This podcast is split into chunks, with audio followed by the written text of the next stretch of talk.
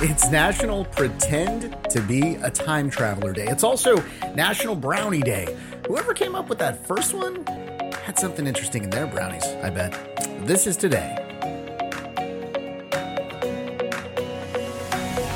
Welcome to This Is Today, the podcast that features the stories that make this day unique. It's Wednesday, December 8th, 2021. I'm Russ, and here's what you need to know about today. Yeah, National Brownie Day today. You know, the classic brownie consists of just butter, sugar, chocolate, eggs, and flour. Unsweetened chocolate is used so that the sugar is required uh, to balance the bitterness. You didn't think you'd learn that today, did you? Well, you did. Uh, there you go. Uh, by the way, this isn't the only brownie day. February 10th is actually National Have a Brownie Day. Uh, uh the, the, difference, I don't know. They, they have two days. Are you going to fight about it? Because come on, it's brownies. You get brownies that day, you get brownies this day. It's perfect. Uh, the first brownie was actually um, not a brownie at all. It was a, a tasty treat sweetened with molasses. And uh, we know that now as a blondie. Okay, sure. Um, that's brownie fact number two for you. Let, let's go with brownie fact number three. Maybe this one will be better. the largest brownie, well, that weighed 234 pounds and uh, three ounces. Yeah, something sweet Bake Shop in Daphne, Alabama was the one that uh, put that one together back in 2013. Okay, well, that was a pretty good fact because that's a giant brownie. But the best fact, perhaps, here is the number one item to place in a brownie that's legal is walnuts. So there you go. Everything you ever wanted to know about brownies, but we're afraid to ask. Yeah. Uh, pretend to be a time traveler day is today. If I could go back in time, I'd redo my script on the whole brownie thing, but you know, whatever. I, I can't go back in time because I am not a time traveler, but today I can pretend to be one. Uh, if you're going to do this, well, you might want to learn from the greats. Like, for instance, Back to the Future, right? I love that movie. I don't know how many times I've seen that movie. That was the first movie I ever saw in the theater twice because it was so awesome. Yeah.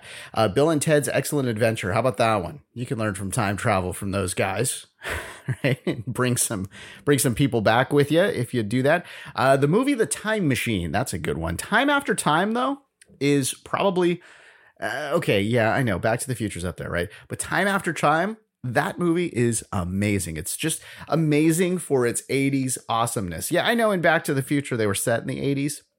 This movie was set in like early 80s, 70s, something like that. I don't know. It's awesome. Check it out. Time after time. Loved it. Uh, the Terminator. That's another one. Uh, you got to love that one. There's There was one that was always on on HBO called Time Bandits. Uh, I was like in love with this movie when I was a kid. I watched it recently and I wonder if I had some brownies that day. yeah, not that good. Not that good. I've also, of course, got to bring up some time bending. You know, like uh, for instance, Groundhog's Day, technically a time traveler, right? Or bending time in some sort of way. And uh, the latest one, Palm Springs, which is basically like um, Groundhog's Day, except without Bill Murray, and it's set in Palm Springs. So there you go. Plenty of uh, ways for you to learn on how to be a time traveler on Pretend to be a Time Traveler Day. Okay. Speaking of time travel, we're going to go back in time to 1941. Yeah, 80 years ago today. As we mentioned yesterday, it was the bombing of Pearl Harbor, the sneak attack from Japan. Well, I left the story hanging there, right? Because I wanted to talk about FDR's famous speech you might say infamous speech. Yeah, see what I did there? You know, he says infamy in there. So I, I went ahead with that. Time travel. If I could go back in time, I'd remove that joke. Okay. He called in his presidential secretary uh, when he was ready to start writing this speech because what they did, of course, was they took dictation back then. So here was the thing. He sits down, right? He's taking a long drag on a cigarette because, you know, it's back then and it was perfectly fine to smoke back then. In fact, doctors would tell you it was healthy back then. That's how crazy 1941 was. Anyway, he leaned back in his chair and he began to recite the speech. He dictated the speech, almost the whole thing, without interruption. I mean, he probably took a couple of drags of cigarettes as he was going there. But anyway, he dictates the whole thing and then he edits it himself.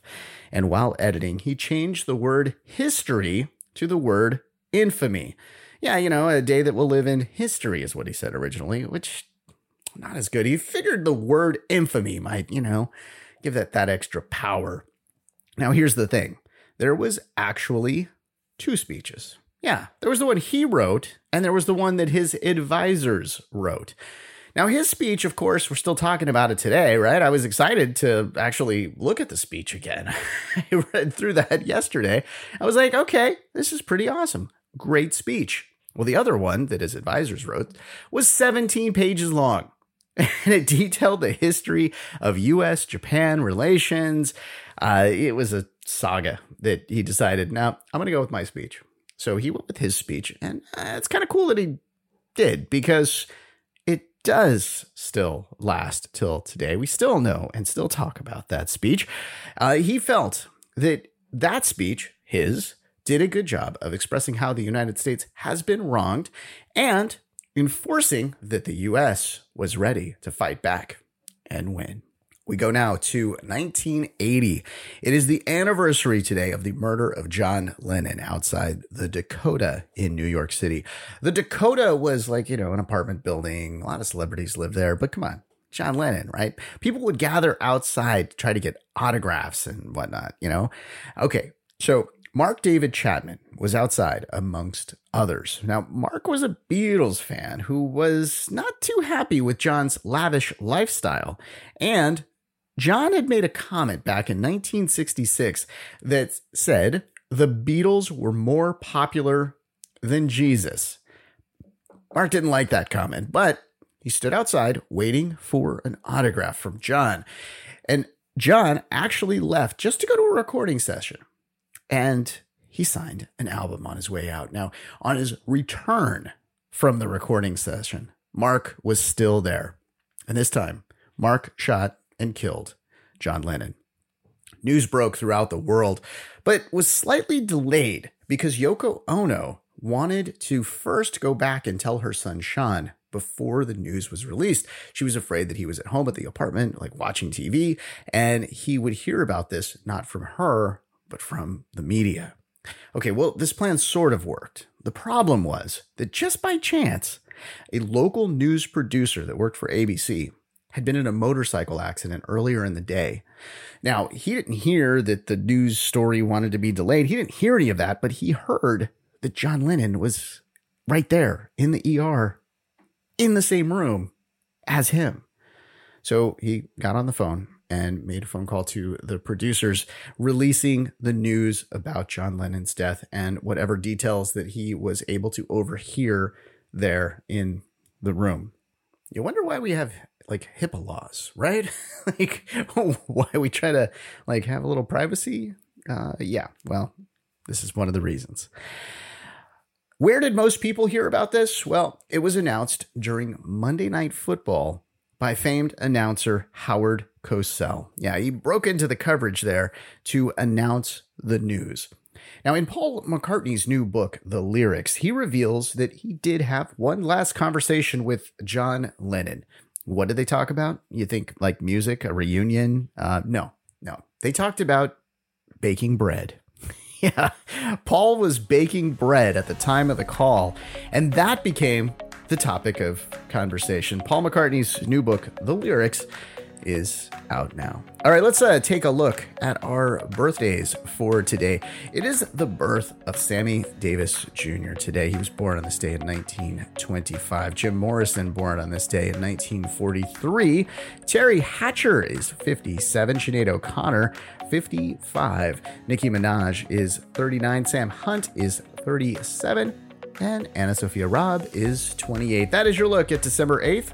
Thanks for listening to This Is Today. We do our best to pull together all the correct information. If we made a mistake and you heard it, you're super smart and we're super sorry. Be sure to subscribe wherever you get your podcast and give us a five star if you think we deserve it. We've also got a new episode of Learning More coming out next week. Yeah, the show returns, which means I get to talk about it a bunch on this one. That's what I do. Get used to it. All right. I hope you enjoyed learning about today. I'm Russ, and I will talk to you tomorrow. Have a great day.